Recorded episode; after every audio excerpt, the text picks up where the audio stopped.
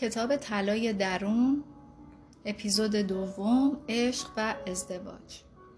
گاهی پیش می آید هنگامی که طلای خود را در اختیار شخص دیگری قرار می دهید او نیز طلای خود را در اختیار شما می گذارد.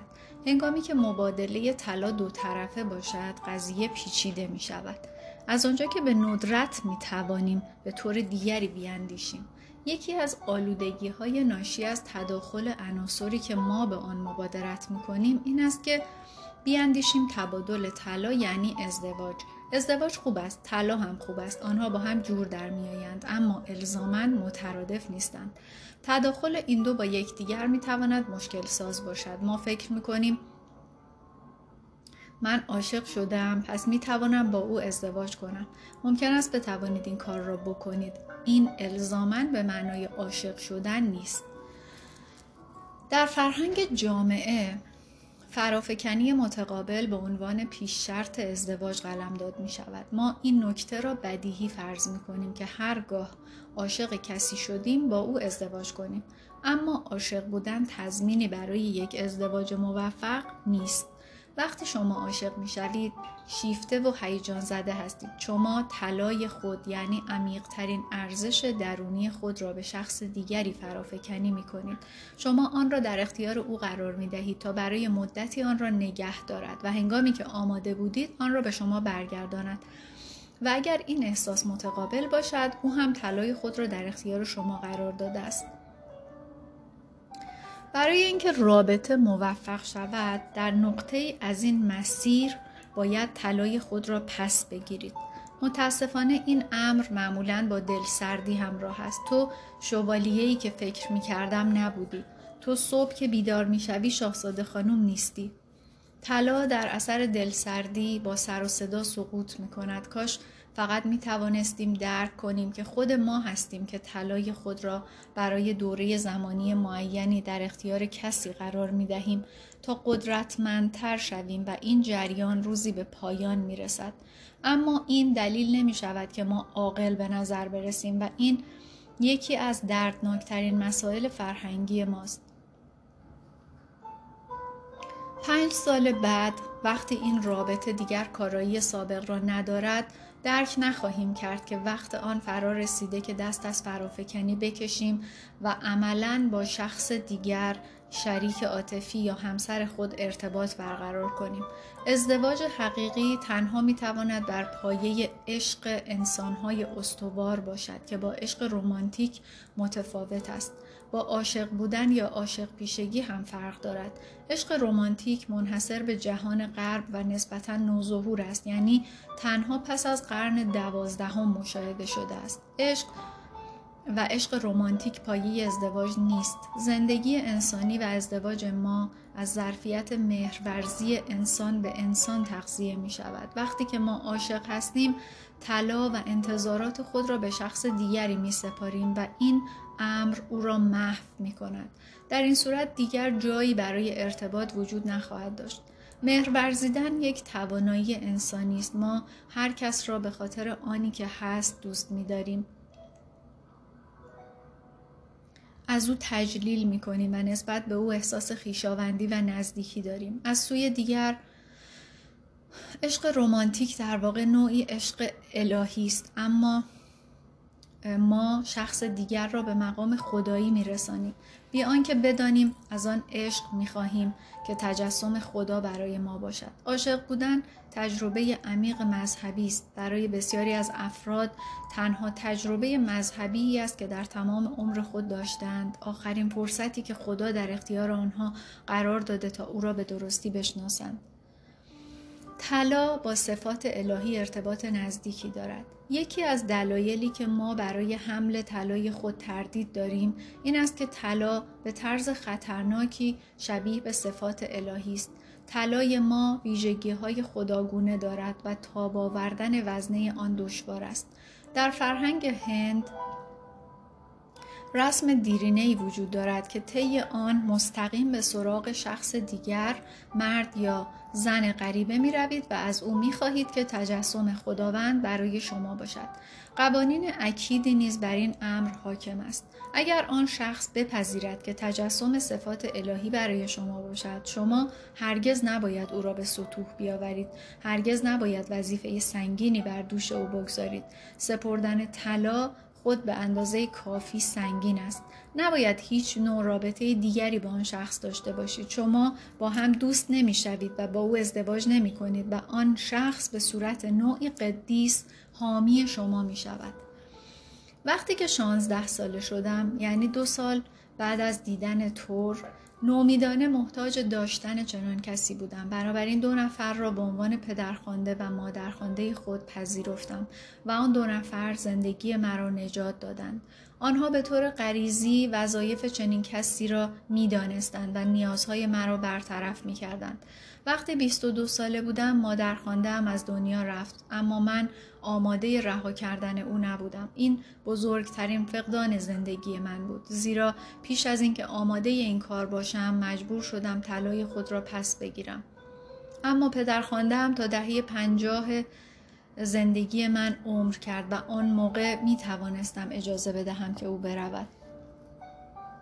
من ایده پدرخوانده و مادرخوانده را دوست می دارم. گاهی وقتی جوانها دور من حلقه می‌زنند به آنها می‌گویم که آیا یک پدرخوانده می خواهید یا نه. اگر لازم باشد روی قواعد ضروری کار می کنیم شما می توانید این را از من بخواهید اما آن یکی را نباید از من بخواهید. اینها قوانین قدیمی پدرخواندگی و مادرخواندگی هستند. گاهی طلا تیره است. من عاشق هندوستان هستم اما بودن در آنجا چالش برانگیز و حتی گاهی ترسناک است. من طی یکی از دیدارهایی که از آنجا داشتم غرق در تاریکی شدم. من و یکی از دوستان هندی هم به کلکته رفتیم. او می‌خواست پدر خود را که در یک منطقه حساس سیاسی نزدیک شهر که افراد خارجی اجازه ورود به آنجا را نداشتند ببیند. بنابراین به او گفتم لطفا تو برو و من همینجا در کلکته توی هتل میمانم. دوستم سعی کرد به من کمک کند تا اتاقی در هتلی بگیرم اما آنجا هیچ هتل خوبی وجود نداشت و من در نهایت در هتل کثیفی در انتهای شهر اقامت کردم. از, این، از آنجا که او خیلی مشتاق دیدن پدرش بود به محض اینکه برای من اتاق گرفت او را تشویق کردم که برود. ظرف چند ساعت زنی در خیابان بچه مرده ای را در آغوش من انداخت و بچه هایی که دست یا پاهای آنها قطع شده بود با دست های نیمه و نصفه به پشت من سقلمه زدند و پول می‌خواستند و آنجایی بود که پیاده روی می کردم جزامیان اجساد آدمها را در کف خیابان می دیدم که ردیف شده بودند و این وضعیت برای من تحمل ناپذیر بود و من نمی‌دانستم که چطور باید از آن وضع خلاص شوم. معمولا می توانم به اتاق خودم بروم و آنجا پناه بگیرم. به عنوان یک آدم درونگرا این کار برای من دشوار نیست. اما اتاق من در هتل دیوارهای خیلی نازکی داشت و یک نفر در یکی از اتاقهای جانبی عملا در حال احتضار بود و در اتاق دیگر جیغ میکشیدند و میجنگیدند. در خارج از هتل هم یک راهپیمایی سیاسی در تمام طول شب جریان داشت و واقعا دیگر نمی‌توانستم تحمل کنم. همه اینها بیش از ظرفیت من بود و روحیه من در هم شکسته شد. طلا به صورتهای گوناگونی خود را نشان می دهد. گاهی روشن و درخشان است گاهی هم سنگین و سخت و هیچ شباهتی به طلا ندارد. من هیچ دوست یا تلفنی نداشتم و آن وضع را هم نمی توانستم تحمل کنم. بعد یاد آینی افتادم که با کریشنا مورتی شاهد آن بودم.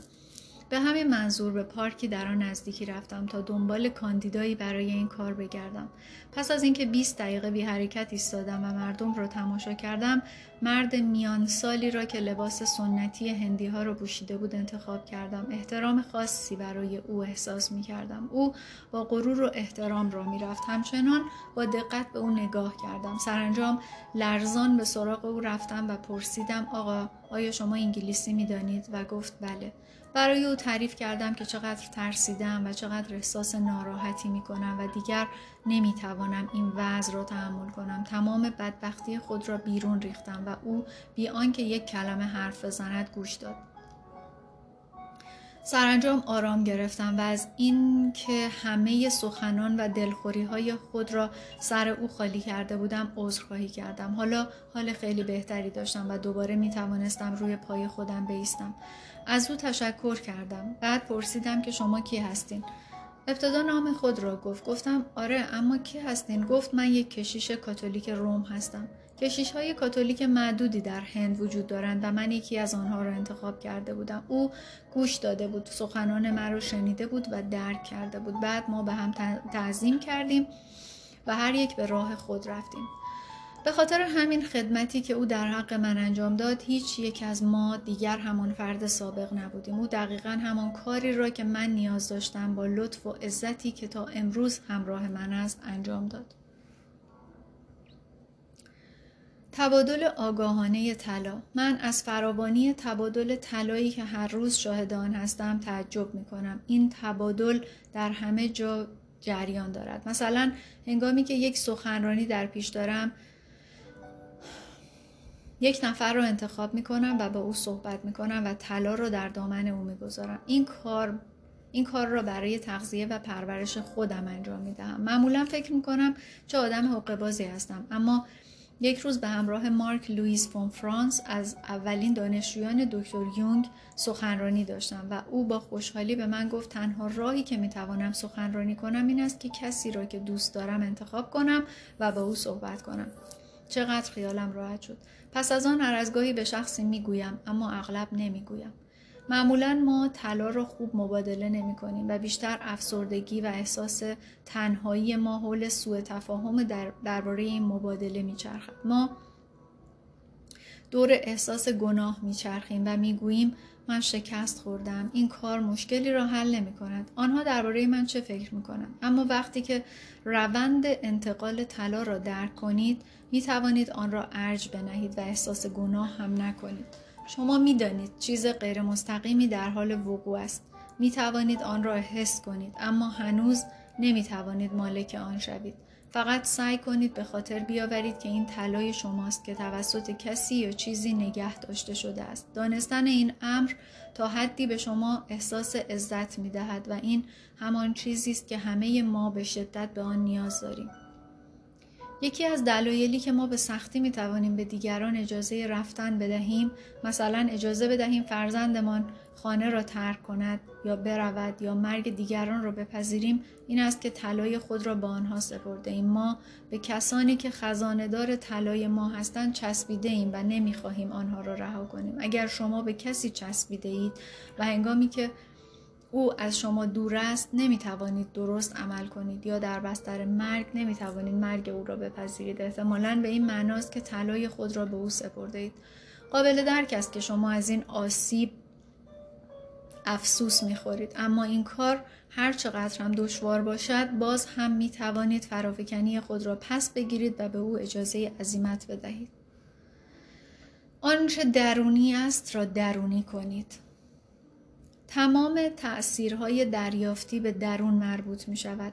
هر تأثیر عاطفی را از درون خود تجربه می کنیم.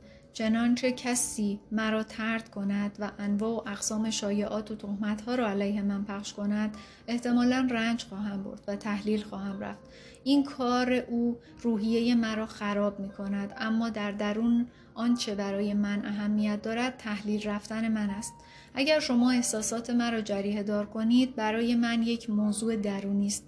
اگر به من تهمت بزنید و بگویید که موهایم سبز است ناراحتم نمی کند و می‌گویم که این حقیقت ندارد. اما اگر اعلام کنید که دیروز ادب بودم خود را عقب می‌کشم و اگر سخن شما تأثیری در من داشته باشد این به این معناست که جنگی در درون من در جریان است. شما آن جنگ را به راه انداخته اید اما آنچه شما به راه انداختید به من مربوط است هر چیزی که بتواند در وجود شخصی بسوزد باید بسوزد تنها چیزهایی که ماندنی، نسوز و غیر قابل سوختن هستند ارزش و شایستگی نگه داشتن دارند. اگر شما بتوانید احساسات مرا جریه دار کنید چه بهتر که جریه دار شوند چون این امر نشان می دهد که خطایی در من وجود دارد.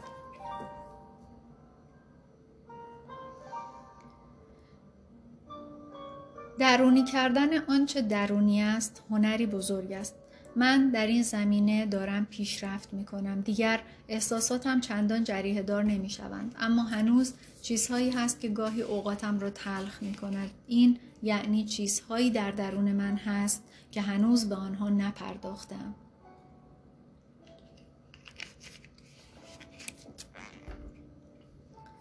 یکی از قدرتمندترین چیزهایی که می توانیم تشخیص بدهیم این است که تمام تأثیرات ما درونی است و باید به طرز درونی درک شده و روی آن کار شود. اگر کسی طلای شما را در اختیار دارد یا حتی اگر صرفا فکر می کنید که کسی طلای شما را گرفته است تا بعدها شما را ناراحت کند ممکن است خشمگین شوید شاید دانستن اینکه در سطح عمیقتر درون شما چه چیزی در جریان است شما را از رنج بردن نجات بدهد؟ شما هیچ حقی ندارید که به کسی وابسته باشید یا نسبت به او حسادت کنید. حق ندارید تنها باشید. این سخن من شما را یک شبه درمان نخواهد کرد. اما شاید اولین قدم برای آغاز درمان شما باشد.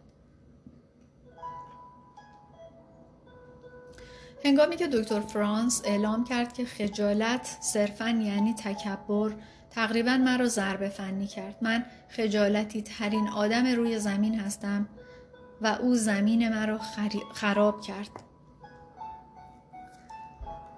بازپسگیری فرافکنی ها دیدن این وضعیت که به کسی چسبیده و در چنگال ناخودآگاهی گرفتار شده ایم و تقاضاهای نامشروع و غیر موجه از او داریم دشوار است. ولی شاید بتوان از این وضعیت خلاص شد. دکتر فون فرانس در این زمینه به من کمک کرد و گفت طوری رفتار نکن که انگار فرافکنی تو سگی است که هر وقت خواستی می‌توانی سوت بزنی و آن را به خانه بیاوری.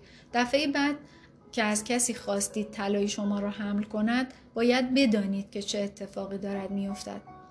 وقتی طلای خود را در اختیار کسی دیگر می‌گذارید لازم است بتوانید با طلای خود در تماس باشید. اگر از کسی خواستید که آن کیفیت الهی نوری در تاریکی را برای شما حمل کند. لازم است بدانید که این کار در واقع وجود او را به عنوان شخص در چشمان شما محو می کند. نامگذاری این روند کمک کننده است. این آغاز آگاهی است. چرا وقتی به او مینگرم چنین احساس قدرتی به من دست می‌دهد؟ آیا واقعا او را می‌بینم؟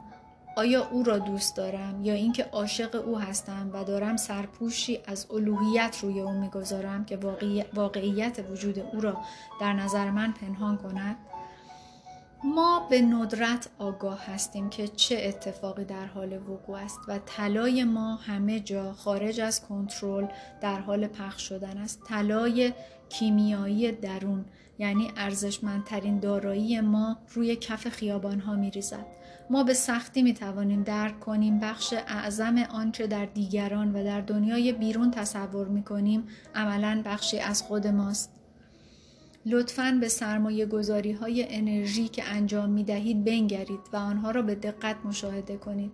مبادله طلای درون تمام مدت جریان دارد. سعی کنید از آن آگاه باشید. ما نمی توانیم آن را از راه های سنتی حفظ کنیم. لازم است زبان جدید و راه های جدیدتری برای افزایش آگاهی خود پیدا کنیم.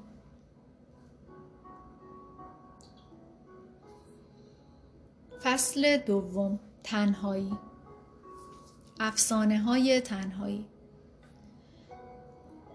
اوایل زندگی من خیلی از تنهایی رنج بردم. سالها طول کشید تا دریافتم که این یک بیماری امروزی است به نظر می رسد در نقاطی از جهان که زندگی سنتی شکل خود را حفظ کرده است احساس تنهایی یا وجود ندارد یا میزان آن ناچیز است. در هندوستان دوستی به من گفت رابرت من هرگز در زندگیم تنها نبودم من اصلا چنین چیزی را نمی شناسم فردی را مجسم کنید که هرگز تنها نبوده است.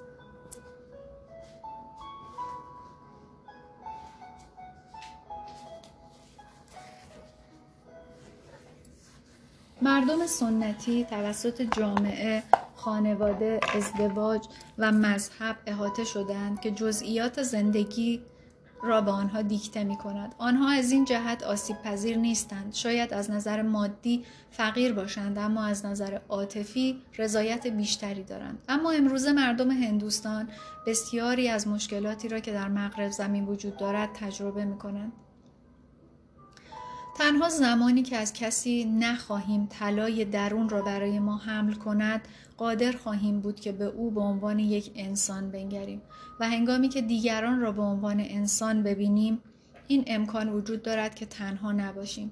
دیگران نمی توانند احساس تنهایی ما را کاهش دهند. احساس تنهایی یک مسئله درونی است. حتی عاشق بودن هیچ ربطی به شخص دیگری ندارد. این خودشیفتگی است هنگامی که با شخص دیگری رابطه واقعی و عملی داریم و صرفا از روی فرافکنی های خود به او نگاه نمی کنیم عشق امکان پذیر می شود. زمیر ناخداگاه اغلب اوقات افسانه هایی را به وجود می آورد که بیانگر این هستند که در فرهنگ ما چه اتفاقی دارد میافتد یا قرار است بیفتد. در اینجا می‌خواهم دو افسانه درباره تنهایی را نقل کنم. اولی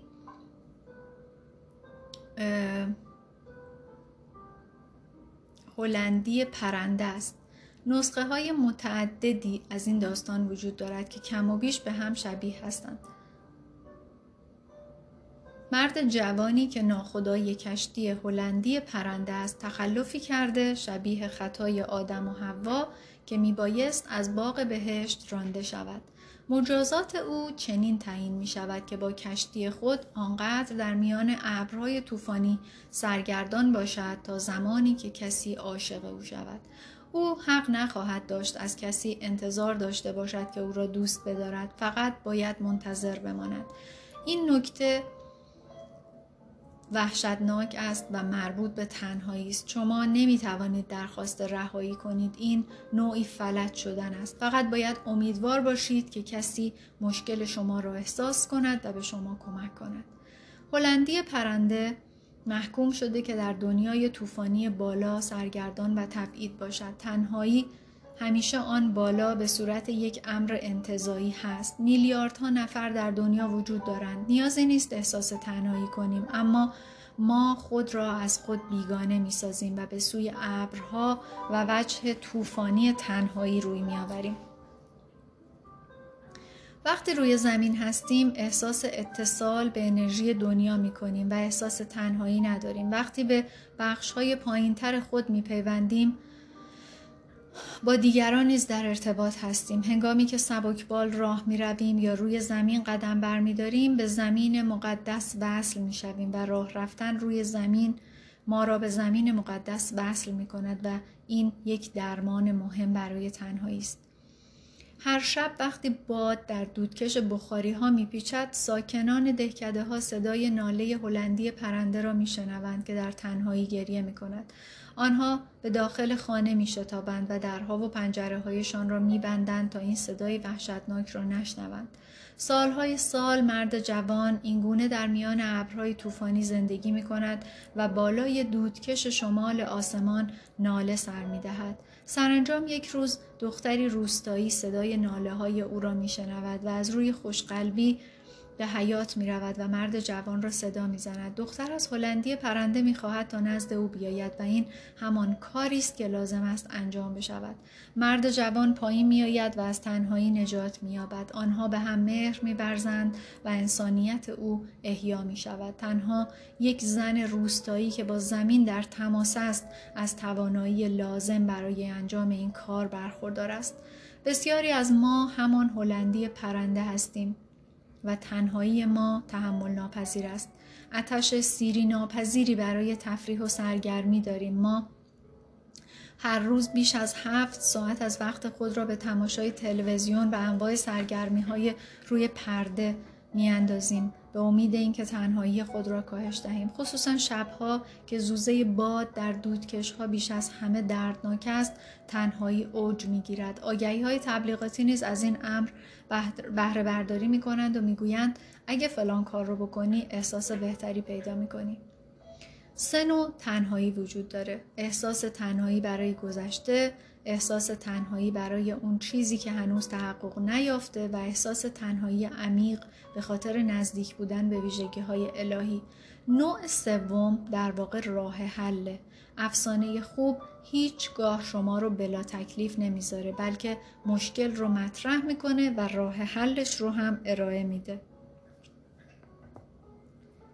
احساس تنهایی برای گذشته. اولین نوع تنهایی یعنی احساس تنهایی برای گذشته رو به سوی گذشته دارد. این تنهایی در اوایل زندگی خصوصا در دوران بلوغ یا اوایل جوانی به فرد روی می آورد و ما آرزو داریم به جایی که از آن آمده ایم برگردیم. آسایش و امنیت روزهای خوب قدیم را می خواهیم و برای شیوه زندگی قدیم دلتنگ می شویم. چند بار شده که رویاهای شما شما را به ایام کودکی به زمین بازی به حیات خلوت و درختی که از آن بالا می رفتید یا دوستان دبستانیتان بازگردانده باشد. این تنهایی رو به سوی گذشته ها دارد و آتش انسان برای باغ بهشت است. ما در این خصوص نمی توانیم کار چندانی انجام دهیم. ممکن نیست بتوانیم به گذشته ها برگردیم. در کتاب مقدس نوشته شده فرشته ای با شمشیر آتشین در دروازه بهشت هست که مانع از ورود دوباره ما می شود تنهایی واپسگرایانه در واقع همان عقده مادر است یعنی آرزوی بازگشت به رحم مادر. این تنهایی به خصوص در مردان خطرناک است زیرا خود را به صورت آرزوی پنهان شکست و میل به وانهادن قدرت و عقب نشستن نشان می دهد. این همان نیروی خرابکار درون مرد است و قویتر از آن است که بسیاری از مردان بتوانند در برابر آن مقاومت کنند. احساس ترسی که هنگام امتحان دانشکده یا مصاحبه های شغلی به شما دست می دهد احتمالا ترس از موفقیت است و این همان دشمن درونی است. احساس تنهایی برای شیوه زندگی قدیم یا همان عقده مادر قادر است که حتی ازدواج شما را خراب کند، شغل شما را نابود کند و شما را در تمام زمینه های زندگی بی حرکت و ناتوان باقی بگذارد. هیچ کسی از این احساس آزاد نیست. این آرزوی بازگشت به معصومیت اولیه است. زاری و اندوه در واقع تجلی دیگر گریز به عقب و با تجلی دیگر گریز به عقب و بازگشت به آن چیزی است که در قدیم وجود داشته. هنگامی که ما چیزی را از دست می دهیم احساس اندوه و تنهایی حاصل از آن قابل درک است. اما مفهوم آن نگریستن به عقب است. مسئله صرفا از دست دادن دیگری نیست بلکه به تنظیم امور نیز مربوط می شود باید جایی جدید برای سپردن طلای خود بیابیم. ممکن است برای پس گرفتن طلا و تاب آوردن وزن آن آمادگی نداشته باشیم. اما تمام ویژگی هایی که رو به سوی گذشته دارند و به ایام گذشته مربوط می شوند محکوم به فنا هستند. ممکن نیست بتوانیم به گذشته برگردیم. گام اول به سمت درمان هر مشکل روانی تشخیص آن است. وقتی شما نامی بر آن می‌گذارید و شکلی به آن می‌دهید هنگامی که می توانید بگویید که برای چه چیزی احساس تنهایی می کنید نیمی از راه را در جهت کسب آزادی رفته اید. آگاه بودن بزرگترین متحد شماست در صورتی که بتوانید نزد خود اعتراف کنید که چقدر مایل هستید که شکست بخورید این آغاز درمان است. احساس تنهایی برای آنچه هنوز اتفاق نیفتاده است. همانطوری که در فصل بعد خواهیم دید دانته پایین ترین سطح دوزخ را دشوارترین مکان می داند. آنجا یکصد درجه زیر صفر کاملا سرد و یخبسته است. تنهایی همیشه سرد و غیر انسانی است. بدترین دوزخ مکان یخبسته بی ارتباطی و ناپیوستگی است و دوزخ یعنی خیلی بدتر از دوزخ آتشین. این دوزخ یخی بدتر از دوزخ آتشین است. نوع دوم تنهایی آرزوی چیزی است که وقوع آن ممکن است اما هنوز تحقق نیافته است.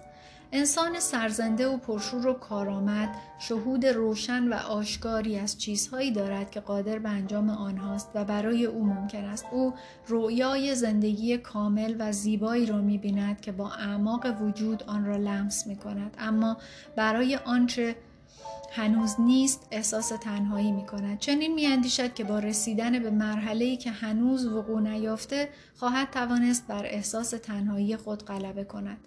نام کتاب بعدی من باید فقط به محض اینکه باشد. زیرا روانشناسی فقط به محض اینکه تقریبا بر همه مسلط است.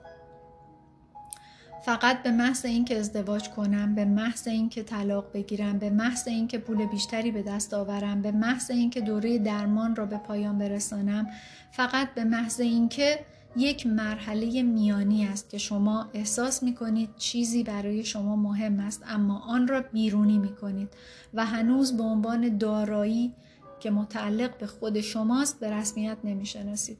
احساس نیاز شما می تواند وظیفه جدید، ظرفیت روانی جدید و یا بینش جدیدی باشد اما هنوز زود است که آن را به عنوان طلای خود بشناسید. حس کردن این ارزش حتی اگر نتوانید مالک آن شوید یک نقطه شروع است. نوع اول تنهایی یعنی تنهایی برای آنچه زمانی بود ما را به عقب و به پایین می کشد و نوع دوم تنهایی برای آنچه که هنوز نیست ما را به جلو و بالا می کشد و دست کم این تنهایی پیش برنده است و ما را به سوی کسب دستاوردها می کشاند اما هر دوی این تنهایی ها برای ما کشنده هستند. وقتی دنیای درون ما را صدا می کند. افسانه هندویی وجود دارد که از سرشت تنهایی و اینکه چطور پدید می آید و با آن چه باید کرد با ما سخن می گوید. این افسانه شبیه هلندی پرنده اما ظریفتر و دقیقتر از آن است. روزی روزگاری شاه خوب و جوانی که سرزنده, سرزنده و قوی بود و از هر نظر مرد خوبی بود زندگی می کرد. او عاشق شکار بود و روزی به همراه درباریان سوار بر اسب سرگرم شکار گوزن بود. در افسانه های هندی دعوت دنیای درون یا دعوت زمیر ناخداگاه اغلب به صورت گوزن ترسیم شده که به نزدیک میآید تلنگری می‌زند اما میگریزد و به چنگ در نمیافتد شاه و درباریانش سوار بر اسب پیش می‌رفتند که شاه درست خارج از تیررس خود گوزنی را دید. او راه را به سوی گوزن کچ کرد و سر سر به دنبال گوزن گذاشت. اما گوزن معجزه آسا همچنان بیرون از تیررس او بود. شاه بیشتر و بیشتر در دل جنگل فرو رفت و تمام روز گوزن را تعقیب کرد و عزم خود را جذب کرد که این حیوان با ارزش را شکار کند. هنگام غروب شاه دیگر کاملا در جنگل گم شده بود و گوزن هم ناپدید شده بود. چه گوزن شگفتانگیزی! او شما را جایی که باید بروید می‌برد و پس از آن شما را ترک می‌کند. شاه که خسته و فرسوده بود از ملازمان خود جدا مانده بود ترسیده بود. او که جوان عاقلی بود از اسب پایین آمد و نشست. اگر ندانید که چه کار باید بکنید لازم است آنقدر آرام بنشینید تا فکر شما دوباره به کار بیفتد. ناگهان آواز زیبایی شنید. چنان دختری زیبا و آنچنان زیبا آواز می‌خواند که شاه تا به حال نظیر آن را هم نشنیده بود. آواز خوش دختر شاه را دلباخته او کرد. از جا برخاست و به سمت صدا به راه افتاد.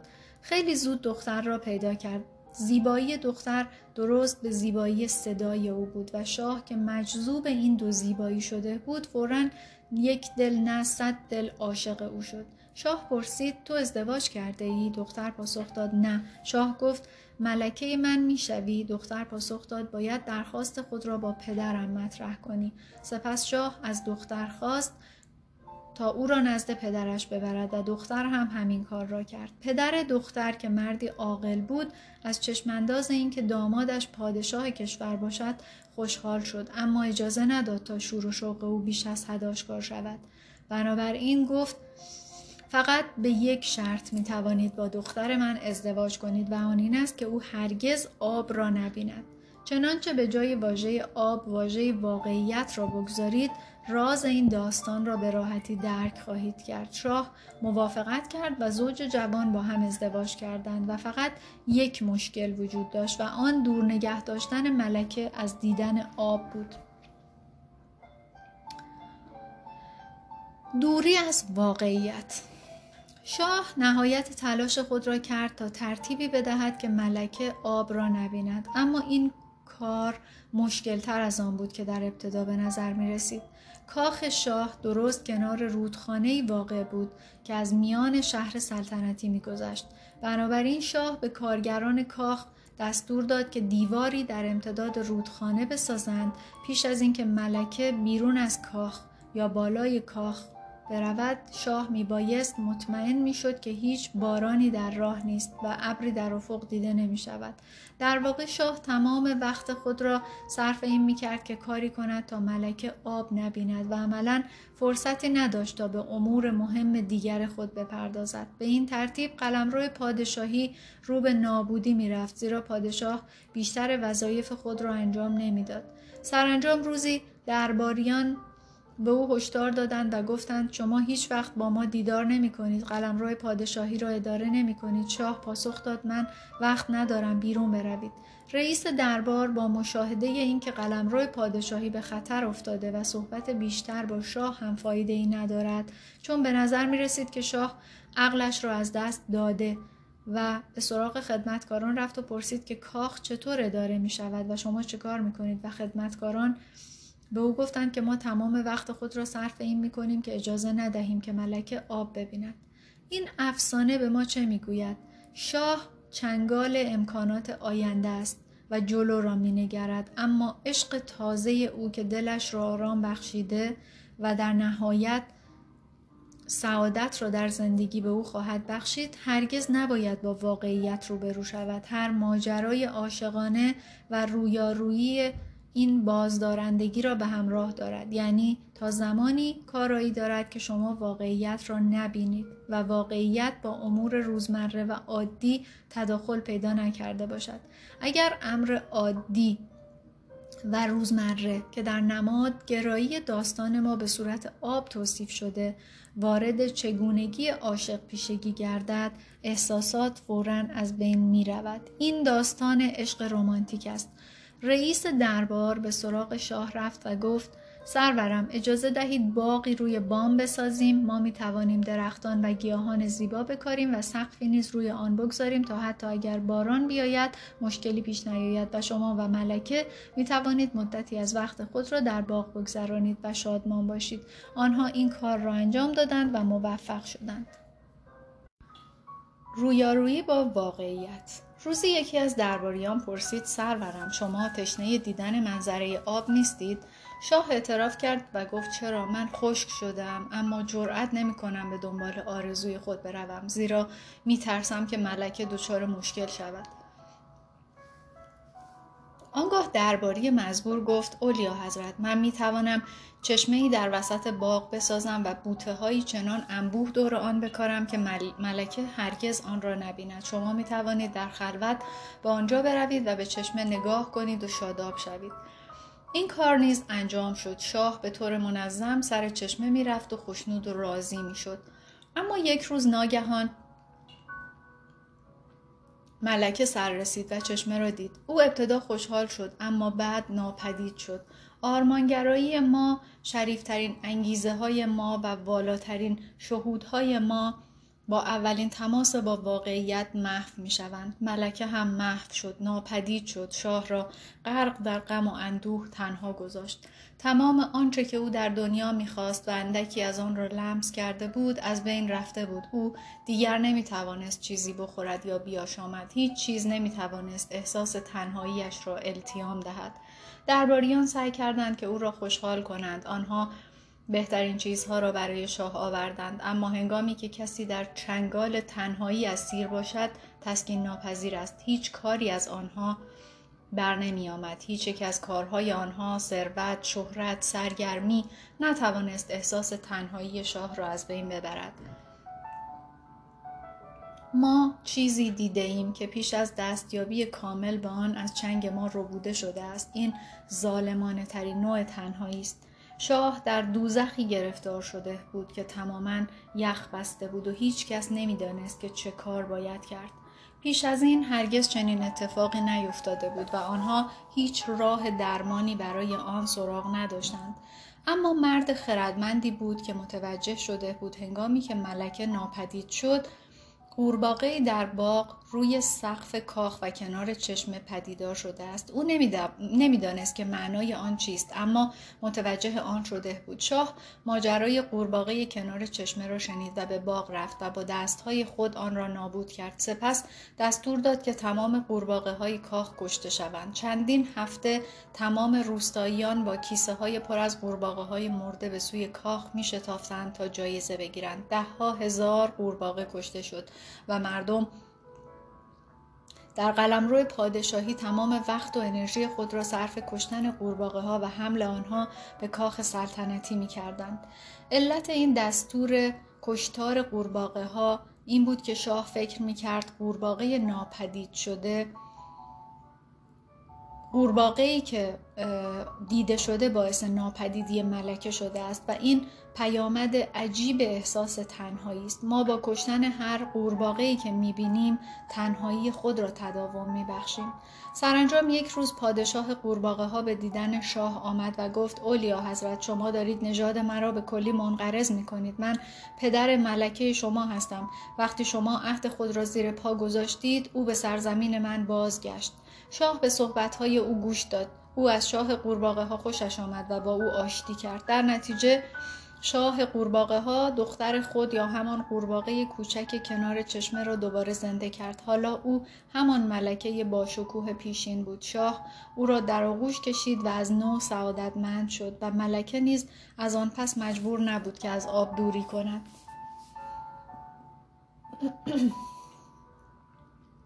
تحول بر رستگاری. افسانه شاه و ملکه قورباغه حکایت تحول و رستگاری است. چنانچه در چنگ حالتی از احساس تنهایی اسیر هستید که تسلایی بر نیست کاهش نمییابد و می, می توانید خرد نهفته در این داستان را دریابید به شما کمک خواهد کرد. راه عبور از نوع دوم تنهایی چنین است.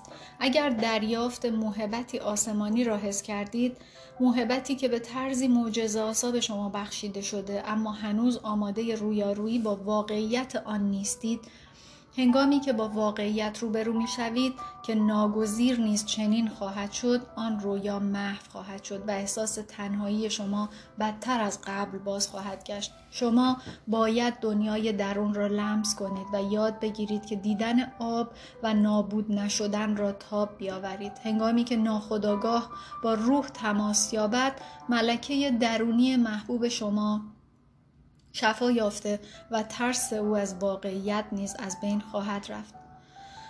هم شاه و هم ملکه یاد گرفته بودند که بدون آب یعنی بدون واقعیت زندگی کنند. اما شاه نتوانست تاب بیاورد یا شاید ملکه بود که نتوانست تاب بیاورد.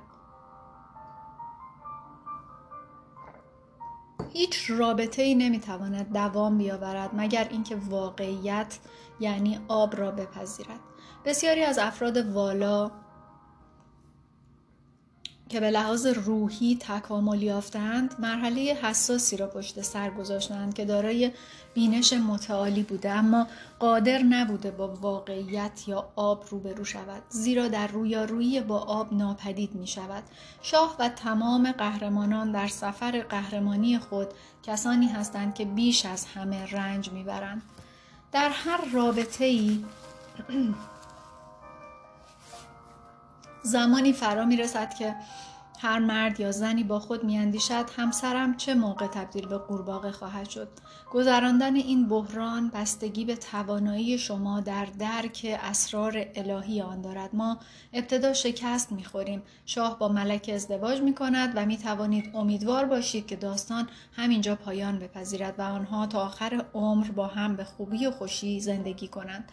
اما آنها تحمل این را ندارند. هر ازدواجی این صحنه را تکرار می کند و پیوند ازدواج در این نقطه ممکن, ممکن است که پایان بپذیرد. زن به قورباغه تبدیل می شود و مرد به خرس. آنها نمی توانند بینش آسمانی را که آغازگر کل ماجرا بوده است را تحمل کنند. قورباغه به آب نیاز دارد. برکت و سعادتی که در آغاز ازدواج خود تجربه می کنید حقیقتی است اما شما نمی توانید آن را تاب بیاورید. اگر استقامت بورزید و ایام خشک بیابی را تحمل کنید جلال و شکوه اولی ملاقات به شما باز خواهد گشت و این بار کمتر شکننده خواهد بود. شما باید اصرار کنید و بتوانید برکت اسرار الهی را به همراه آزمونهای عادی زندگی لمس کنید. نزدیکی به خدا. نوع سوم تنهایی از همه محسوستر و دشوارتر است. این تنهایی که معمولا از درک خدا در مواقع درد و ناراحتی پیش می آید ناشی از نزدیک بودن بیش از حد به درک خداوند است. نزدیکی و درک خدا همیشه ابتدا به صورت درد بسیار شدید ثبت شده است نزدیک بودن و با این حال ناتوانی از دستیابی به چیزی که بیش از همه آن را می‌خواهید واقعا غیرقابل تحمل است. یکی از ضرب های قرون وسطایی می‌گوید تنها راه درمان تنهایی تنها بودن است. امروزه در دنیای معاصر احساس تنهایی به اوج خود رسیده است. شیوه های قدیمی که معمولا از ما محافظت می کنند از بین رفتند. ما در همان نقطه ای که شاه قورباغه را کشت قرار داریم و تنهایی دائمی و درمان نشدنی را احساس می کنیم وقتی در این وضعیت دردناک قرار داریم فریاد می کشیم فقان می کنیم تا از رنج رها بشویم. اما هنگامی که درک عمیقتری به دست می آوریم به یک گوشه ای می رویم آرام می نشینیم و تصمیم می‌گیریم آنقدر بی حرکت و آرام بر جا بمانیم تا این معما حل شود. تا مدت این سفر برای ما جهنمی است. نمی‌دانم آیا ممکن است سریعتر از این مرحله را سپری کنیم یا نه یا این مسیری تعریف شده و تعیین شده است که باید با ریتم و گام های خود و نه با گام های ما طی شود.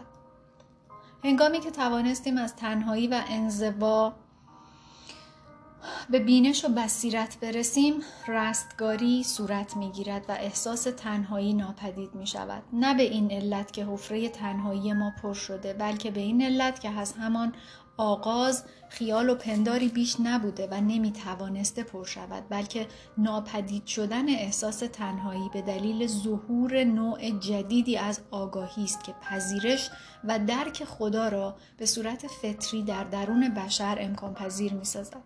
برای از بین بردن این گونه احساس تنهایی هرگز نمی‌توان در بیرون کاری انجام داد اما در درون کار زیادی برای انجام دادن وجود دارد. این نوع تغییر آگاهی که احساس تنهایی را به تنها بودن به یک تنها بودن تعمدی تبدیل می کند امری خارق العاده است.